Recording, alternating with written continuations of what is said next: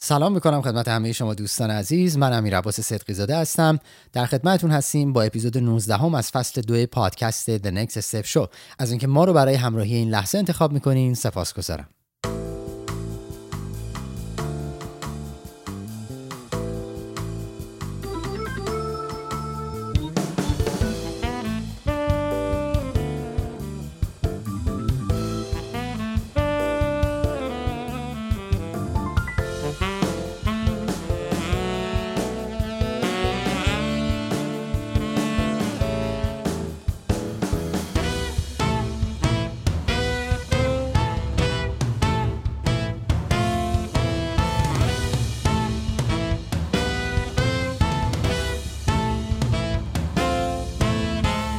توضیحاتی درباره این اپیزود. گفتگوی این جلسه من با خانم شادی سمیعی هست. شادی سمیعی یکی از کارآفرین هاییه که در حقیقت در ایران کارش شروع می‌کنه و با شرایط بسیار سخت که قصهش رو برای ما در اپیزود در حقیقت در این اپیزود اپیزود 19 میگه. در دو اپیزود دیگه همچنان در خدمتش هستیم و همچنین در خدمت شما دوستان عزیز که اصلا برای ما میگه سلسله مراتبی که تونست business ش رو راه بندازه چالش های بسیار زیادی که در طول مسیر باشون رو در رو میشه به چه شکل بوده یادمون هم نره که ما داریم در مورد استارتاپی صحبت می‌کنیم کسب و کاری صحبت می‌کنیم که الزاما های تک نیست.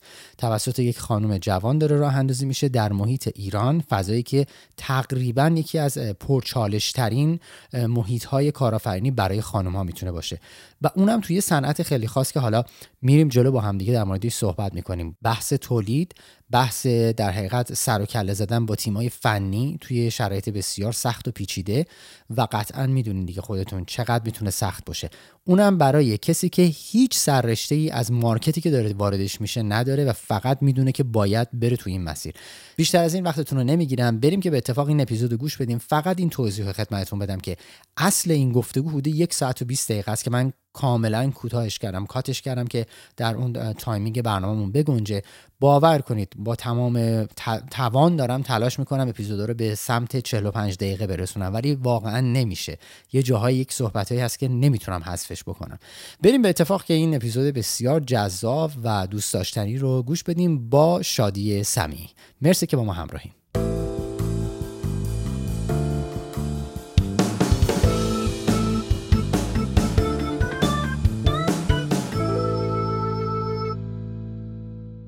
شادی جان سلام. به The Next Step Show خوش آمدین. سلام امیر جان. ممنونم. مرسی از دعوتتون و خیلی خوشحالم که امروز اینجا هستم. خب شادی جان میشه لطف کنی به ما بگی که اصلا شادی سمی کی هست؟ از کجا شروع کرده؟ چه مسیری رو رفته؟ و به چه شکل تونسته توی فضای کسب و کار ایران که عموما فضای دوستانه و راحتی برای خانم ها نیست که بتونن یک کارآفرین بشن و یا یک کسب و کاری راه اندازی بکنن. میاد و در اون فضا قرار می‌گیره و تبدیل به شادی میشه که امروز هست. ممنون. امیر جان از مقدمه که داشتین و لطفی که به من دارید. خب من می‌خوام یه معرفی داشته باشم. من شادی سمی هستم با تحصیلات دانشگاهی مهندسی نرم افزار. و با انگیزه وارد شدن به هیته هنر و طراحی که یک علاقه و استعدادی بود که من تا حدود سن سی سالگی عملا سعی کرده بودم نادیدش بگیرم وارد هیته صنعت و صنایع فلز شدم. در نتیجه هشت سال پیش کارخونه خودم رو در زمینه تولید محصولات روشنایی دستساز برنجی که حالا گاهنم بعضی وقتا توی اصطلاح بازاری و به اشتباه بهش برونزی گفته میشه. مثل دیوارکوب و لوسترو اینها رو در سبک کانتمپورری از صفر راه اندازی کردم که حالا این محصولات به راحتی با نمونه های اروپایی رقابت می‌کنن و می‌تونم بگم که در سالهای اخیر توی بازار ایران حتی موفق تر از اون عمل کردن چهار سال پیش هم از ایران به دلیل به دلایل شخصی و خانوادگی خارج شدم. و در حال حاضرم در لس آنجلس آمریکا ساکن هستم و کارخونم فعال هستش رو در طی این چهار سالی که دور بودم از ایران از راه دور کار و مدیریت می‌کردم و به جلو میبردم. یعنی اولا من میگم همون موقعی که هنوز work from home یا remote working ترند نشده بود من مجبور شدم که این کار رو شروع بکنم. پیشگام این راه بودین در حقیقت. برای خودم بله دقیقا. حالا قبل از اینکه وارد داستان خودم بشم اجازه می‌خوام اینو بگم که من امروز اینجا هستم نه به دلیل اینکه فکر می‌کنم که من فرد خاصی هستم یا الزاما همه تصمیم های درست رو گرفتم و دیگران باید بیان دقیقا همین مسیر رو طی بکنم بلکه فکر می‌کنم که توی این مسیر پرپیچ و خم و غیر مستقیمی که من طی کردم به طور که عملا خیلی از مواقع من ناچار شدم که بیام این اون راه ناهموار رو برخلاف جهت رودخونه شنا بکنم. ممکنه یه داستانهایی باشه که بتونه برای افرادی که توی شرایط و موقعیت های مشابه گیر کردن الهام بخش باشه و کمک بکنه که اونا همون ذهنیت لازم و برای کارآفرینی رو در خودشون شکل بدن. بسیارم آلیس حتما خوشحال میشیم که با همون به اشتراک بذارین. در زم هم اگه ممکنه اسم اون کارخونهتون رو در حقیقت اون مجموعه که دارین رو برای ما بگین. مجموعه رافریا هستش. اسم کامل شرکت طراحان رافریا روچی هستش ولی اسم برند رافریا هستش. در ایران یا در امریکا؟ در ایران هست. بسیار خوب. بریم سراغ کودکی شما. ما در خدمتتونیم. خواهش می‌کنم. من در شهر همدان متولد شدم و دوران کودکی و نوجوانیمو اونجا گذروندم. در واقع تولد من مصادف بود با وقوع جنگ ایران و عراق و این تأثیری که حالا این جنگ داشته توی زندگی من یکی از چیزایی که الان وقتی که میگن که زندگی شما باید رو به جلو زندگی بکنید ولی فقط رو به عقب میفهمیدش. و الان من می‌تونم بفهمم که وقتی که به عقب برمیگردم چه درسایی از اون دوران گرفتم. برای همین اهمیت داره که اینا رو یه مقدار با جزئیات بیشتری بگم. اینکه در دوران جنگ من واقعا وقتی که میشنیدم ما یه دشمن داریم و اینا فقط یک سری مردمی هستن که اون طرف یه خط فرضی قرار دارن که بهشون میگیم یه کشور دیگه و ما باید از همدیگه جدا زندگی کنیم و این مرزها ما رو از جدا کرده و اختیار این که در هر جایی که دوست داریم زندگی بکنیم و نداریم و مسائلی که بین کشورها پیش اومد و مشکلاتی که من به چشم خودم و از نزدیک باهاشون مواجه بودم و می‌دیدم باعث شد که از همون اول من همه فرضیات رو زیر سوال ببرم. یعنی شاید در این حد شاید مناسب نباشه و خوب نباشه ولی اتفاقی بود که برای من افتاد و از ابتدا همه چیز برای من جای سوال داشت که چرا آدم بزرگ دنیاشون این شکلیه و این چیزهایی که فکر می‌کنن خیلی درسته اساسا اشتباه از نظر من. حالا در ذهنیتی که به عنوان یک بچه داشتم. بلکه بزرگتر شدم با توجه به اینکه تمام همبازی های دوران کودکی من پسرها بودن حالا توی فامیل یا دوستان و آشنایان و منم اون موقع ژیمناس بودم قدرت بدنی بالایی داشتم. همیشه حتی توی زورآزمایی های بچگی هم من پیروز بودم نسبت به اینا شبشته به حالا بقیه بازی ها وقتی که هلوهوش سن 14 15 ساله شدم یهو متوجه شدم که یک دیوار خیلی سنگینی بین من و پسرها کشیده شد از نظر اختیارات و امتیازاتی که داشتیم. اینکه مثلا اونا اجازه داشتن تنهایی بیرون برن سفر برن خیلی کارها رو می‌تونستن انجام بدن ولی من صرفا به دلیل دختر بودنم اجازه نداشتم خیلی از این کار رو انجام بدم. و همش باز برای من این فرضیات زیر سوال می‌رفت که چرا؟ نمی‌فهمم. ما که با هم دیگه بازی می‌کردیم. من که از اینا توانمندتر بودم مثلا از هم بازیام. حتی از نظر بدنی در یه مقطعی که میگم بچه بودم. و نمیفهمیدم که چرا ما باید این چیزهایی که بهمون به گفته میشه رو قبول بکنیم. بعد کم کم حالا توی مدرسه هم با یک سری اصول دینی آشنا شدیم. اونا هم که حالا نمی‌خوام وارد جزئیاتش بشم. همه ما خیلی خوب آگاه هستیم پشت محدودیت. مسائلی که به شدت بین دختر و پسر و مرد و زن تمایز قائل میشه و برای من همیشه جای سوال بود. حالا با این مقدمه این که بگم من در نهایت تبدیل به یک فرد حالا اصطلاحا میگن شورشگر شدم. یعنی احساس می‌کردم که دیگه باید در مقابل همه چیز و همه قانونی بیستم و همه چیز رو اونطوری که فکر می‌کنم درسته انجام بدم.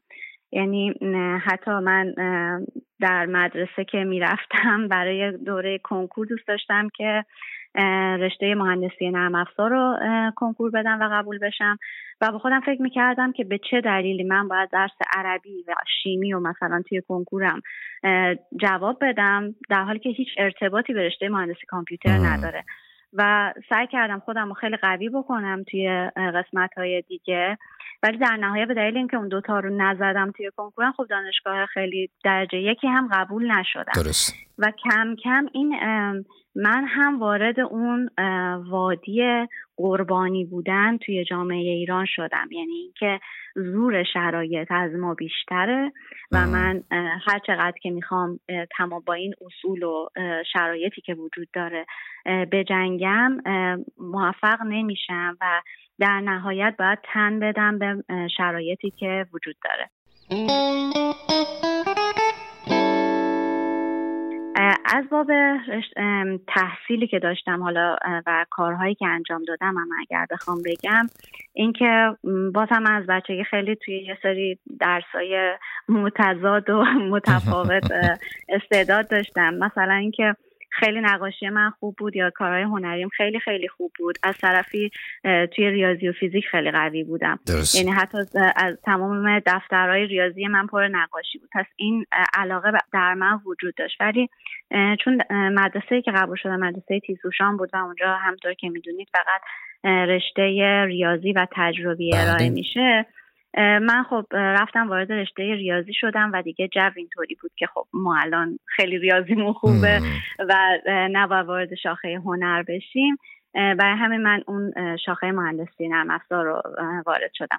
ولی با توجه به اون شرایطی که گفتم و دانشگاه خوبی قبول نشدم تأثیری که روی من گذاشت بود که آروم آروم علاقم رو از دست دادم و اون چیزی که من تصور داشتم از اینکه به عنوان یک مهندس کامپیوتر و به خصوص من اون موقع دوست داشتم که سخت افزار بخونم و در اون چند سال رشته سخت افزار رو دانشگاه های خیلی خیلی محدودی برای دخترها ارائه می‌دادن و برای پسرها باز بود. اینم یکی دیگه از اون تبعیض هایی بود که باش مواجه شده بودم.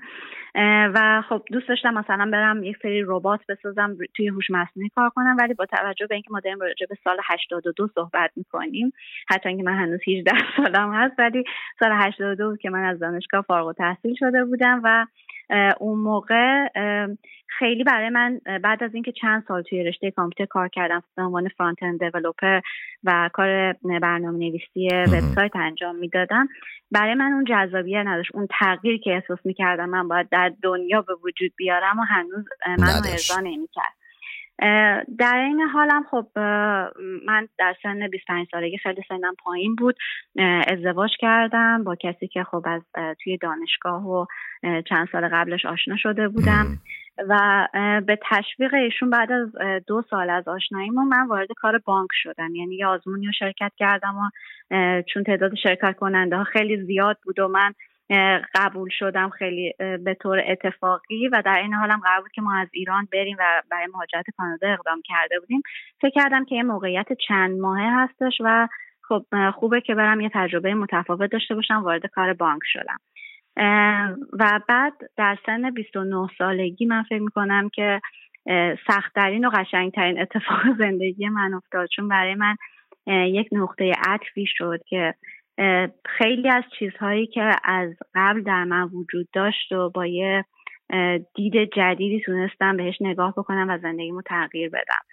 و این بود که توی اون سال من متوجه شدم که همسر سابق من با یکی از دوستان دبیرستانیم که متعهل بوده از دو سال در ارتباطه و اون موقع بود که خیلی از فرضیاتی که من دیگه واقعا فکر می‌کردم اینا فرضیات درست من هستش و چند تا فرضیه برام باقی مونده بود اونها هم زیر سوال رفت. مثل فرضیات اینکه اگر شما مثلا محبت کنید محبت می‌بینید یا اینکه خیانت تحت یک شرایط خاصی اتفاق میفته مثلا مثل همین داستانهای تیپیکالی که میشنویم که فرزن مردی در یک سن مثلا نمی‌دونم میان سالی میره به سراغ زنی جوانتر و زیباتر و می‌دونید من توی هیچ کدوم این شرایط نمی گنجیدم و از خودم که درون اون شرایط بودم احساس می‌کردم که به هیچ عنوان برای من یه همچین اتفاق نمیفته یعنی اصلا طلاق امکان نداره که توی زندگی من اتفاق بیفته.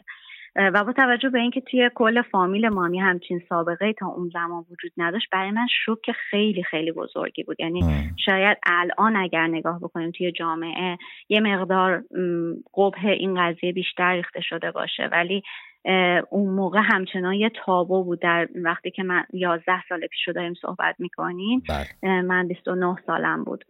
و اون موقع برای من خیلی شوک بزرگی بود. این شوک بزرگ باعث شد که من واقعا دو سال در یک حالت نمی‌دونم تاریکی و خلعی قرار داشتم. در حالی که حالا از ابتدا تراپی رو شروع کردم جلسات تراپی داشتم و شروع کردم به پیدا کردن چرایی ها و اینکه بدونم که چه اتفاقاتی میفته و متوجه شدم که خیلی از فرضیاتی که داشتم اصلا فرضیات درستی نبوده. اینکه انتظار داشته باشیم که اگر X اتفاق بیفته حتما نتیجهش Y هستش. در حالی که اصلا اینطور نیست. می‌تونه هر نتیجه ای داشته باشه. و این mindset ی که شروع کرد در من تغییر کردن همزمان باهاش یک سری رشد های دیگه اتفاق افتاد که من تونستم برگردم و جایگاه هم یه بازنگری مجدد بکنم. حالا مثالی که من اون موقع می‌زدم این بود که من خیلی تا دهه تا انتهای در واقع دهه 20 سالگی که هولوش سی سالگی هستش خیلی مایلستون های دقیقی برای زندگیم ست می‌کردم. این که مثلا من تا این سن باید ازدواج کنم این سن از کشور برم بعد الان دارم میرم کانادا این رشته رو قرار بخونم اینجا قرار زندگی کنم. خیلی دقیق و برنامه ریزی شده.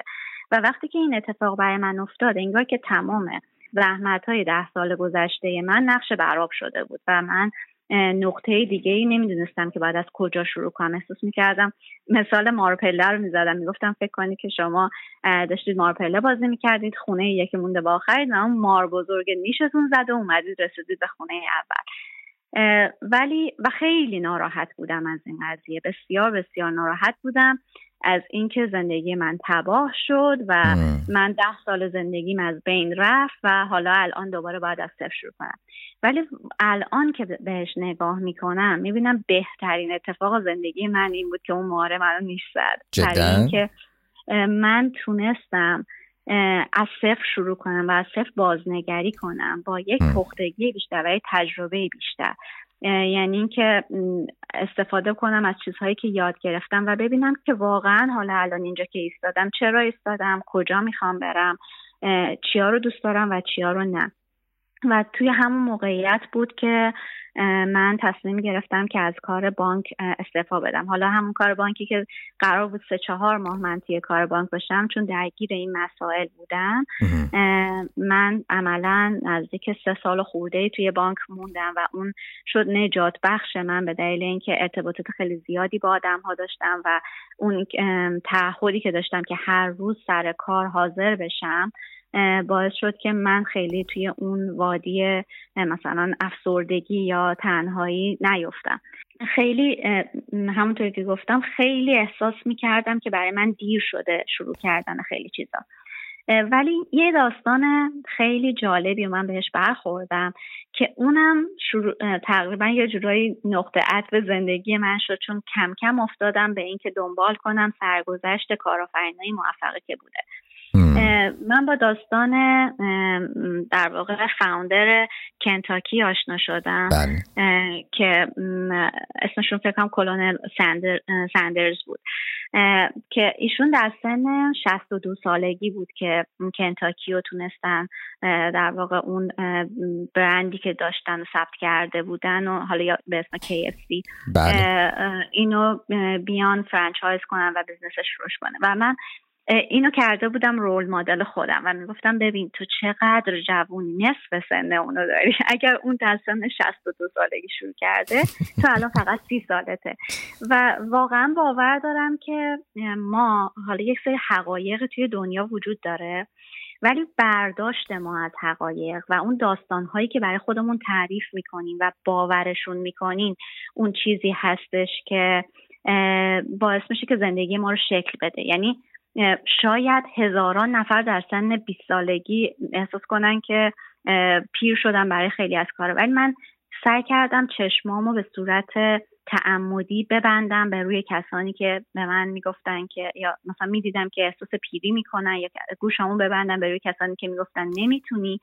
و شروع کنم داستانهای استثنایی رو پیدا بکنم که افراد در سنین بالا شروع کردن در سنین بالا موفق شدن یا خانوم هایی که تونستن موفق بشن و غیره.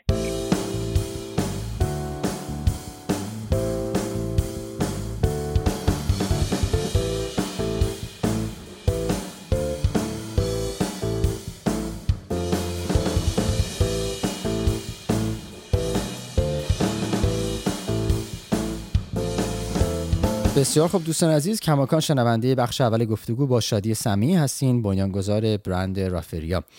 شادی جان تا اینجای کار به ما یک گذشته یا گفتی از اینکه چه اتفاقاتی برات افتاد چه مسیری رو طی کردی تا به اینجا رسیدی. اگه ممکنه از اینجا بعد برای ما بیشتر تمرکز کن روی خود رافریا. اصلا چه جوری راش انداختی؟ چه چالش هایی داشتی در ابتدای راه؟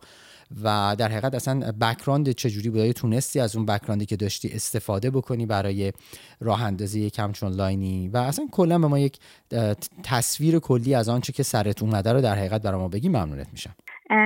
خب داستان از این که میگم باز ما میشنویم این که یهو یک ایده فوق العاده خلاقانه و نوآورانه ممکنه به ذهن یک نفر برسه و به خاطر اون ایده بسیار خلاقانه است که یک نفر ممکنه بتونه موفق بشه. ولی داستان من اینطوری نبود. حتی می‌تونم بگم که این ایده یه چیز خارق العاده هم نبود و فقط نوع اجرایی که اتفاق افتاد شاید جالب ترش کرد داستان از این قرار بود که من خواهرم interior designer هستش و سالیان سال توی ایران کار می‌کردن و شرکت خودشون داشتن خیلی موفق بودن و کار ساخت و ساز هم انجام می‌دادن. ایشون من می‌دیدم برای پروژه های مختلفی که هستش چون من خودم تنها زندگی می‌کردم بعد از اینکه جدا شده بودم در تهران زندگی می‌کردم آپارتمانی داشتم و چند سالی بود که به شدت دنبال پیدا کردن یک سری چراغ های خاص بودم. اینکه مثلا به شکل لوسر یا دیوار کوب یا آباژور و چیزهایی که توی بازار می‌دیدم چون سلیقه من سبک مثلا کلاسیکی که توی بازار بود نبود یا اینکه از سری از محصولات وارداتی چینی از نظر کیفیتشون خوشم نمیومد اونا منو جذب نمی‌کردن. در نهایت چیزهایی که میپسندیدم یک سری شوروم های خاصی توی تهران مثلا یک محصولاتی رو داشتن که خیلی خیلی گرون بود و از بودجه من خارج بود و من نمی‌تونستم برای اونا مبلغشون پرداخت بکنم. یک روزی که خونه خواهرم بودم دیدم که دو تا چراغ دیواری جدید داره و گفتم ای اینا رو از کجا آوردی؟ چقدر قشنگم بگو من از کجا بخرم؟ مثلا بتونم من هم از اینا بخرم. گفت اینو برای یکی از پروژه هایی که از دبی خرید کرده بودم. برای خودم هم این چراغ رو آوردم و همیشه ایشون چراغ ها رو وارد می‌کردن از خارج از کشور و برای پروژه استفاده می‌کنن یعنی حالا هرچی مبلمان ممکن بود که بشه سفارش داد یا پیدا کرد توی ایران چراغ یکی از چیزایی بود که ایشون هم خیلی باهاش مشکل داشت. بعد من نگاه این چراغا کردم و گفتم این که دیگه خیلی ساده است. یعنی وقتی داشتم فکر می‌کردم که چطور ساخته شده گفتم این با یک استراکچر به این سادگی چرا تا حالا یه نفر توی ایران اینو به این سبک نساخته؟ این که خیلی ساده است. چرا وجود نداره؟ گفت نه وجود نه گفتم آره منم خودم چند سال دارم میگردم و نیست. چیزی که با قیمت مناسب باشه. به من گفتش که خب چرا خودت درست نمی‌کنی؟ بعد گفتم آره اتفاقا خیلی دوست دارم که یه کارخونه داشته باشم. گفت نه اصلا کارخونه اینا رو فراموش کن. اینکه مثلا دو تا دونه چراغ بساز حالا هم برای خودت می‌تونی استفاده کنی هم ببر ببین کسی خوشش میاد یا نه. یعنی در حد یه گپ و گفتمان خیلی ساده بود. یعنی دوستانه بود ساده بدون business ی بکنیم. همینطوری اینکه چرا یه همچین چیزی هم ما نداریم؟ یعنی حالا اوکی درسته کشورمون هزاران مشکل ممکنه وجود داشته باشه ولی این مثلا یه مکعب تو خالیه.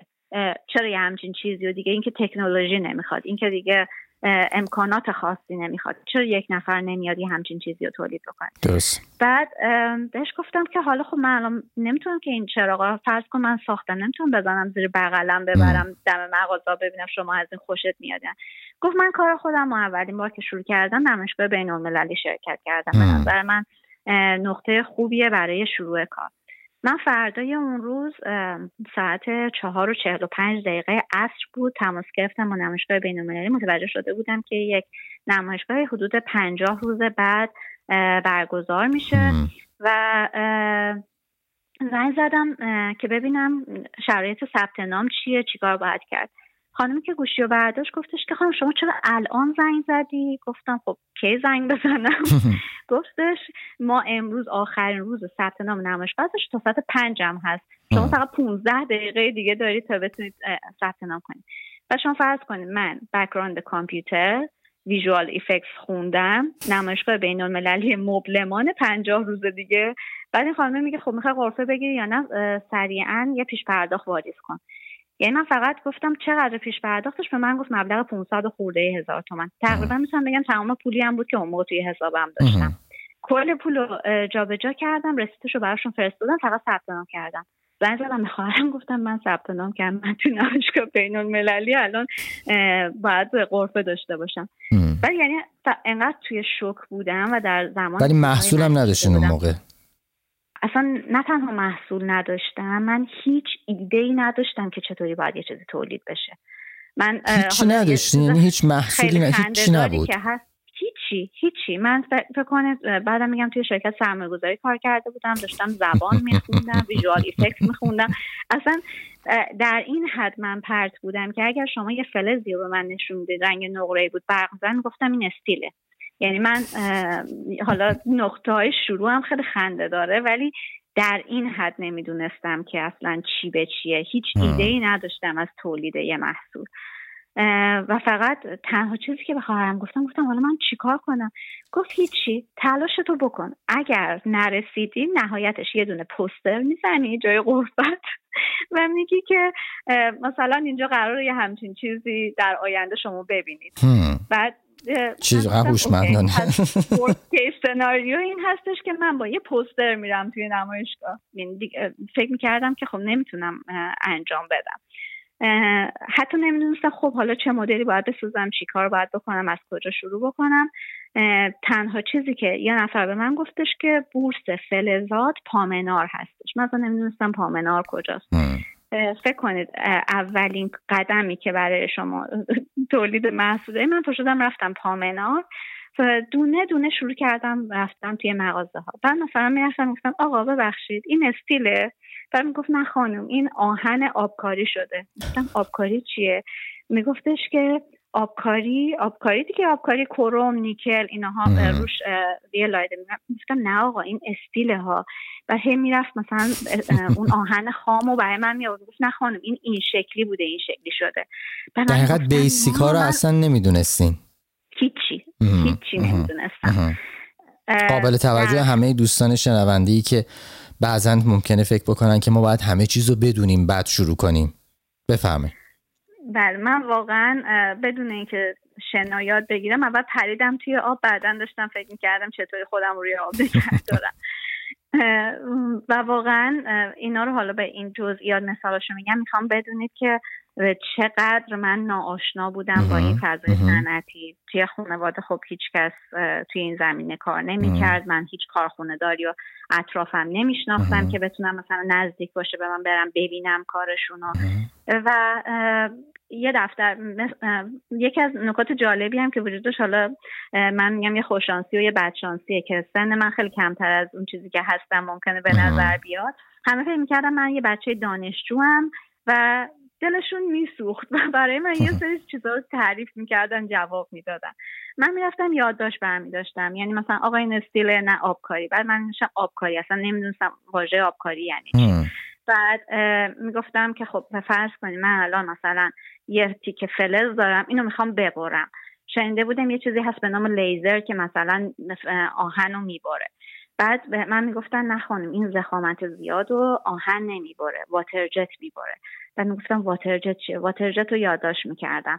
بعد به من می‌گفتن که ولی بورسش مثلا سمت چهاردونگه و اسلام شهره.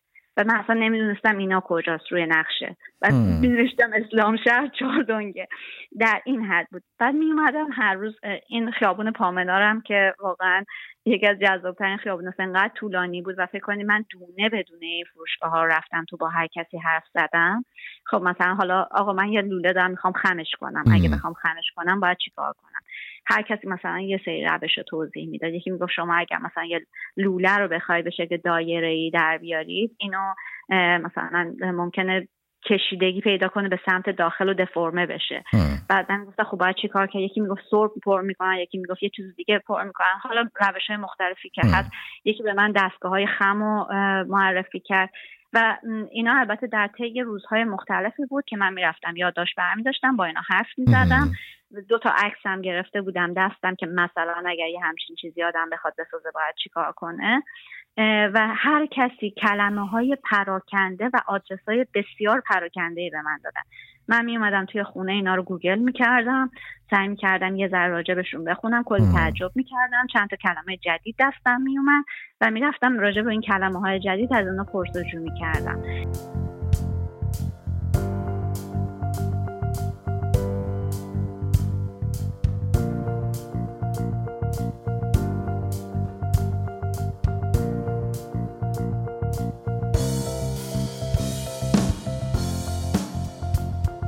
خیلی البته من مسیرهای اشتباه رفتم خیلی کارهایی که می‌تونستم با راهنمایی بهتر در زمان بسیار کمتری انجام بدم و خیلی خیلی برای من بیشتر طول کشید تا همه اینا رو بتونم انجام بدم. ولی در نهایت چیزی که انجام دادم این بود که 20 تا طرح چراغ رو انتخاب کردم. قطعا طراحی خودم نبود اون موقع. یعنی من اینقدر وقت کم داشتم برای تولید اونا که فرصتی برای طراحی و ساخت prototype و اینها وجود نداشت. یعنی من فقط یک سری عکس از اینترنت پیدا کردم کردم اینا قشنگم و شروع کردم به ساختن اونها. و برای ساختنش هم قصد اولیه که داشتم این بود که یک سری کارخونه رو پیدا بکنم که اینا رو بدن برای من تولید بکنن. و در حقیقت به جای اینکه ببخشید در حقیقت به جای اینکه خودتون بخواین مستقیما در ابتدای راه واحد تولیدی بزنین تصمیم گرفتین از ایده ها به قول ایده رو داشته باشین بدین جای دیگه براتون تولید کنم بعد بله. ببین بهترین کار بهترین کار. ولی خب برای من عملی نشد. چرا؟ یعنی حالا داستانش رو میگم براتون. یعنی سعیم این بود و خیلی دوست داشتم این کار رو انجام بدم. ولی وقتی که منو راهنمایی کردن بالاخره بعد از پرسجوهای زیاد سر از چند تا کارخونه لوسترسازی در آوردم توی ایران. متوجه شدم که داستان از چه قراره تولید lighting به چه معنیه توی ایران؟ تولید lighting یعنی یک سری از کارخونه ها یک سری قطعات ریخته یعنی یک سری شرکت ریختگری وجود دارن که اینا یه قالبایی رو ساختن حالا بر اساس مدل های خارجی یا هر چیزی که آوردن اینا قطعات رو ریختگری پخشش می‌کنن بین کارخونه های لوسترسازی و این کارخونه ها اینا رو مونتاژ می‌کنن با شکل های مختلف. یعنی مثلا شما ده مدل شاخه دارید ده مدل پایه دارید ده مدل مثلا روزت دارید حالا قسمت های مختلفی که هستش. بعد اینا رو اسمبل می‌کنید طرحهای مثلا متفاوت میده. حالا اگر بخواد کسی کریستال اضافه بکنه میاد این کریستال ها رو آویزون کنه یکی پنج تا آویزون می‌کنه یکی ده تا. می‌دونید تفاوت برای همینه برای همین تشابه وجود داشت. برای اینکه بیس چیزی که داشت تأمین می‌شد از یک نوع تولید بود که دست همه داشت پخش می‌شد. خب وقتی که من دیدم دیدم نه من اصلا کاری که اینا می‌خوان و دوست ندارم انجام بدم. و شروع کردم توی یوتیوب سرچ کردم فرض کنید با اینترنت هشت سال پیش ایران فیلتر سرعت بسیار کم و من مثلا با سختی سعی می‌کردم یه سری کارخونه ها رو پیدا بکنم. و حتی توی سایت های شرکت های خارجی می‌رفتم. به عنوان یه عد چند ثانیه اگر سی ثانیه بود من این عد رو بارها نگاه می‌کردم زومین می‌کردم ببینم اون دستگاهی که اون پشته داره چه اتفاقی میافته. یا اینکه اینا مثلا به چه روشی این فلزا رو پوشش میدن. حالا دوست نداشتم همه محصولاتم برق بزنه یعنی من خب برنج از مثلا به این نتیجه رسیدم که فلز برنج قابلیت های بیشتری داره. مثلا بیشتر محصولات از برنج در اوایل کار استفاده می‌شد. بعدا تبدیل شد به اینکه همه محصولات برنجی باشن. ولی اون اوایل وقتی که جوشکاری انجام می‌شد من می‌دیدم این سیاهی درست می‌کنه. به هم می‌گفتم باید آبکاری بشه ولی من دوست نداشتم یه رنگ طلایی براق مثلا یه این پیدا بکنه. و واقعا اینا رو از میگم اون ادای سی ثانیه‌ای مثلا دیدم یه چیز حالت کاغذ نازکی رو دارن می‌زنن به یه مثلا چراغی اینو توی تبلیغ دیدم و اینو سرچ می‌کردم با گوگل ایمیج سرچ می‌کردم آدم های مختلف مرسه مثلا فهمیدم آها یه چیزی وجود داره به نام ورق طلا که مثلا اینا میان مثلا پوشش رو با وسیله ورق طلا انجام میدن پتینه کاری انجام میدن. حالا اینا رو بعدا میرم. چون بعدا هی اینها دیولوب شدن و من چیز بیشتر یاد گرفتم. ولی در نهایت اگر بخوام خیلی خلاصه بگم این بود که من پنجاه روز وقت داشتم ساخت این چراغا. هر کدوم حالا با سختی و کیفیتی که اصلا مد نظر من نبود پایین تر از اون چیزی که بود. مثلا یه قسمت یه شاخه یه جا ساخته شد یه دونه لوله یه جا ساخته شد یه تیکه دیگه یه جای دیگه ساخته شد. و اینا رو من حالا پیدا کردم. چیزی که بهترین چیزی که تونسته بودم توی اون مدت زمان پیدا بکنم. یک سری چراغ ساختم در مدت 20 روز. و البته یه کارگاهی رو اجاره کردم یه بخشی از یه کارگاهی اجاره کردم. یک آقایی هم پیدا کردم که به من کمک کنه توی مونتاژ کردن و خودم هم کاملا توی تمام مراحل ساخت شرکت داشتم. چون کس دیگه ای نبود که بتونه حالا اینا رو به این شکل اسمبل بکنه یا انجام بده. حتی روزی که من نمایشگاه بین المللی بود خیلی جالب بود که تا ساعت هشت شب ددلاینی بود که ما می‌تونستیم هرچی جنس داریم و ببریم وارد نمایشگاه کنیم. درست. و نمایشگاه بین المللی غرب تهرانه من ساعت نه شب همچنان در شرق تهران توی یه دونه کارگاه مبل سازی بودم. یه آقایی پیدا کرده بودم که پیستوله رنگ و اینها داشتن و فقط ازش پیستوله رو گرفتم. گفتم من می‌خوام اینا رو یه مقدار حالت یه اسپریایی بهشون بکنم حالت کهنه بهشون بدم. و به من گفت بلدی؟ با پیستول کار کردی؟ گفتم نه وقت ندارم. پیستول رو بده انجامش میدم. و هنوز من چراغ دارم و انصافا بعد هم انجام نشده. یعنی من تا اون موقع بعد بودو بودو تمام این چیزای برنجی و سنباده می‌زدم. تمام خود شما این کار می‌کردیم شده بود. بله. تمام سر صورتم سیاه شده بود آقا میگفتش که خانم مثلا الان تمام صورت اهمیتی نداره. الان باید کار رو انجام بدیم. و من دیگه بالاخره تونستم راضی کنم اون کسایی که توی در واقع دربان هایی که توی نمایشگاه بودن که بزن من وارد بشم. وارد شدم تا صبح ما داشتیم اینا رو نصب می‌کردیم و چیدمان می‌کردیم. من خواهرم کمکم کرد دیزاین قرفه رو انجام داد. خب خیلی قرفه قشنگی برای من ساخته شد. با یک شرکت دیگه ای که کارشون مبلمان بود صحبت کردم. اونا توافق کردن که من بهشون فضای نمایشگاه مجانی در اختیارشون قرار می‌دادم. ولی اون یه مبلمان رو میذاشتم برای اینکه یه دکور قرفه من قشنگتر بشه. چراغ ها رو همه رو نصب کردیم و جایگذاری کردیم. حالا یه نکته خیلی جالبی هم در مورد گرفتن قرفه بگم. بازم این که من فکر کردم خیلی مهمه که من دیده بشم و اگر من چون نفر تقریبا آخری بودم که برای اون نمایشگاه ثبت نام کردم و من یه سالن خیلی پرتی و یه جایی از نمایشگاه داده بودم که من می‌دونستم کسی پاشو نمی‌ذاره توی اون سالن. و من اصرار داشتم که حتما توی سالن مبنا یا میلاد باشم.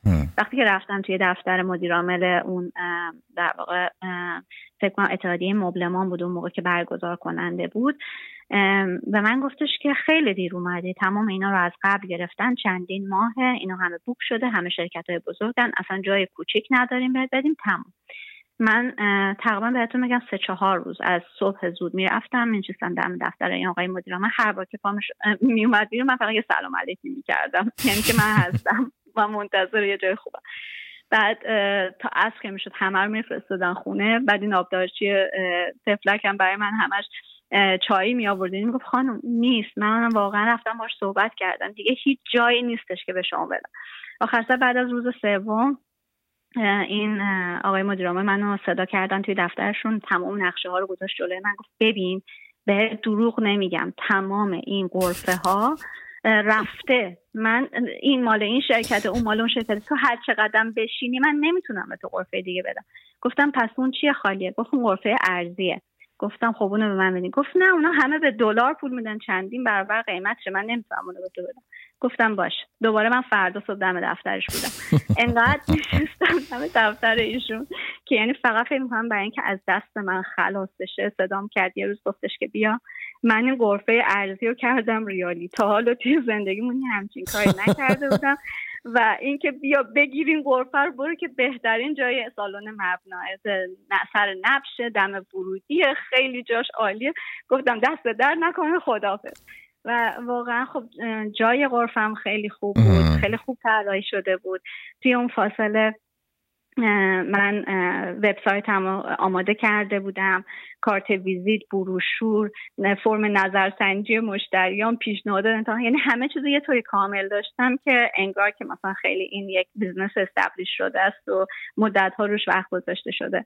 یعنی حتی خیلی جالب بود که چند تا شبکه تلویزیونی اومدن اونجا با من مصاحبه کردن. براشون جالب بود که من مثلا یه خانوم هستم که توی این صنعت هستم. از من میپرسیدن که چند ساله توی این business هستی.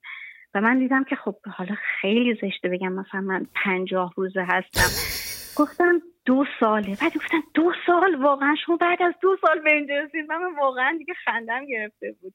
یعنی برخو... اتفاق که توی نمایشگاه افتاد برای من خیلی اتفاق جالبی بود. از توی نمایشگاه من بهترین و بدترین مشتری سابقه کاری می‌تونم بگم پیدا کردم. کسی بود که یکی از افراد بسیار موفق ایران هستن. ایشون اومدن و به من سفارش خیلی بزرگی دادن همونجا و خیلی خیلی تشویق کردن کسی که به همه کشورهای دیگه سفر کرده و در واقع رزیدنت چند تا کشور دیگه بود. به من گفتش که این کارا واقعا یونیکه به هیچ عنوان وجود نداره. چقدر مثلا تحت تاثیر قرار گرفته از دیدن این کارا. و از طرفی هم میگم سختترین مشتری که چقدر منو اذیت کرد و درسای خیلی خوبی به من داد و باعث شد که من یک سری راهکارها رو یاد بگیرم. و من از اون نمایشگاه به دست آوردم. یکی دیگه از اتفاقات مثبتی که بعدا متوجه شدم اتفاق افتاد این بود که چون من ایده ای نداشتم که چطوری قیمت گذاری کنم و وقت نداشتم مثلا دیگه در مورد اینا تحقیق کنم همه چراغ ها رو من مثلا گفتم از رنج 300 هزار تومن تا 3 میلیون تومن رندوم. یعنی با اصلا دیگه نگاه نکرده بودم که من هزینه ساختم چطور در اومده. یعنی ممکن بود ضرر بکنم روی این قضیه. چون در حقیقت هدفتون این نبود که اونجا سود مالی ایجاد بکنین. هدفمون بودی که وارد مارکت بشین و شناخته شده بشین. و اینکه دقیقا بدونم اصلا کسی اینا رو می‌خواد و اگر می‌خواد مردم دنبال چراغ 300 هزار تومانی هستن یا 3 میلیون تومانی. در حقیقت product market fit تون رو اونجوری رفتین شما جلو از حضور در نمایشگاه دقیقا. و اینکه انقدر اون استقبال از چراغ سه میلیون تومنی زیاد بود و اینکه اصلا و اینا همه random بود. حتی من بر اساس اینکه بگم این material بیشتری برده یا نمی‌دونم کار خیلی خاصتری بردم نبود. کار نسبتا در یه سبک بودن.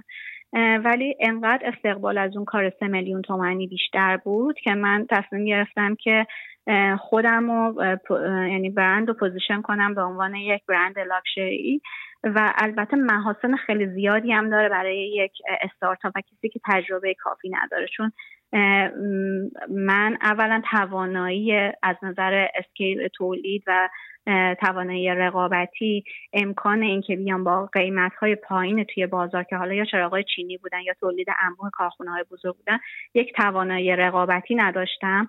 دوم اینکه احتمال خطا خیلی زیاد بود احتمال دوباره کاری خیلی زیاد بود و من اونو می‌تونست مدام در ضرر نگه داره. برای همین تصمیم گرفتم که ابتدا با وجود اینکه هدف اولیه‌ام این بود که من چراغهای خاصی تولید بکنم که افوردبل باشه و قابل پرداخت باشه برای عموم مشتریان. یه مقدار قیمت رو بالاتر ست کردم و گفتم که اینو می‌ذارم حاشیه سود بیشتری داشته باشم که امنیت بیشتری داشته باشم. به تدریج که توی کارم قوی تر شدم قیمت ها رو میارم پایین تر هرچند همچنان من در اون گپ میون محصولات ایرانی و محصولات وارداتی اروپایی بودم که قیمت خیلی گرونی داشتن. یعنی همچنان قیمت من این رنج وسط بود و برای خیلی از کسایی که دنبال محصولات اروپایی بودن چراغای من خیلی ارزون محسوب می‌شد. و اینکه یک سری ویژگی های دیگه هم داشت. مثلا اینکه اونها خیلی از سفارش رو مجبور بودن سه ماه منتظر بشن تا سفارششون برسه. خیلی وقتا از مواردی که وجود داشت این بود که امکان این که مثلا از یه چراغ تعداد دلخواه داشته باشن نداشتن. اینکه بتونن اون finishing حالا اون رنگ بدنه یا رنگ shade رو بخوان انتخاب بکنن و امکانش نداشتن. ست وجود نداشت توی ایران. یعنی مثلا اینکه اگر شما یه چراغ لوستری دارید. اینکه حتما دیوارکوب یا آباژورش هم توی اون سبک پیدا بکنید خواه باشه نبود. من خیلی category های در واقع family group design درست کردم که همه مثلا متعلق به یک مجموعه بودن. و اینا خب در واقع مزیت های رقابتی من شد با دشمن فرضی. چون واقعا می‌تونم بگم که هیچ رقیبی توی بازار توی اون سبک من نداشتم. و یکی از دلایلی که میگم که موفق نشدم به این که اینو بدم به کارخونه بسازه این بود که اصلا اون زیر ساخت و استراکچر تولید یک همچین محصولاتی وجود نداشت. اصلا سبک تولید چراغ در ایران یه چیز دیگه است. از پدر به پسر یه جورایی سینه به سینه منتقل شد. ما به این روش لوس می‌سازیم و لوس همینه. و کس دیگه ای توی سبک دیگه ای کار نمی کرد که من بتونم اونا رو مجاب بکنم که خب حالا بیایید الان این مثلا طرحهای منم بسازید. بسیار همالی شادی جان خیلی هم متشکر از شما. من فکر کنم که بعد نباشه بقیه قصه و ماجرای شما رو برای اپیزود بعدی بذاریم چون الان تقریبا حدود 46 هفت دقیقه است که ما در خدمت شما هستیم و دوستان عزیز شنونده. و از اونجایی که خب من با شما قبلا صحبت کردم و می‌دونم چقدر ماجرای شما جذابه فکر کنم که بعد نباشه که ما بقیه قصه رو برای اپیزود بعدی در خدمتتون باشیم. خواهش می‌کنم. بله بتونیم توی اپیزود بعدی بریم وارد جزئیات این بشیم که حالا بعد از اینکه من از نمایشگاه اومدم بیرون چطوری اون تاسیس کارخونه و مسائلی که باهاش مواجه شدم پیش اومد. بسیار هم عالی شدی جان. خیلی هم ممنون از تو که لطف کردی و در برنامه حاضر شدی. من جا داره یک تشکر ویژه از شما بکنم بابت اون بخشی که در حقیقت مسائل شخصی زندگی تو لطف کردی با ما و عزیزان شنونده مطرح کردی. من بارها اشاره کردم به اینکه خیلی وقتا دوستان عزیزی که میان صحبت می‌کنن در پادکست های مختلف برنامه های مختلف تصویری رو ارائه میدن که یا خیلی غیر واقعیه؟ به این جهت که انگار مثلا شب خوابیدن صبح بلند شدن یه دفعه اتفاقاتی افتاده و همه چیز دست به دست هم داده و بدون هیچ مشکلی و ایده به نتیجه رسیده و یک business و استارتاپ راه افتاده.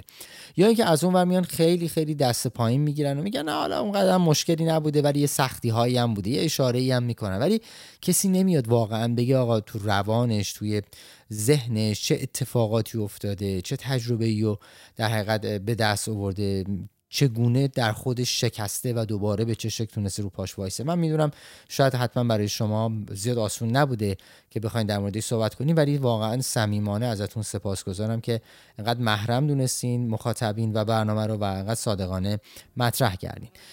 متشکرم ازتون و همچنین از شما دوستان عزیز شنونده که تا این لحظه ما رو همراهی کردین. ادامه این گفتگو رو در اپیزود بعدی دوشنبه بعدی در خدمت شما عزیزان خواهیم بود. از اینکه تا این لحظه ما رو همراهی می‌کنین ازتون سپاسگزارم. در خاتمه یادآوری می‌کنم اگر که ما رو به دیگران معرفی کنین ازتون ممنون خواهیم بود. چنانچه نقد و یا پیشنهادی هم اگه دارین می‌تونین از طریق ارسال ایمیل به آدرس at مستقیما با من در ارتباط باشین. خوشحال میشم که شنونده موضوعاتی که مطرح می‌کنین باشم. جا داره از دوست عزیزم میلاد مبهدی بابت ساخت و تنظیم قطعات موزیک برنامه تشکر ویژه بکنم. تا برنامه بعدی ازتون خدافزی می‌کنم. هر جا که هستید مراقب جان و سلامتیتون باشید خدا نگهدار.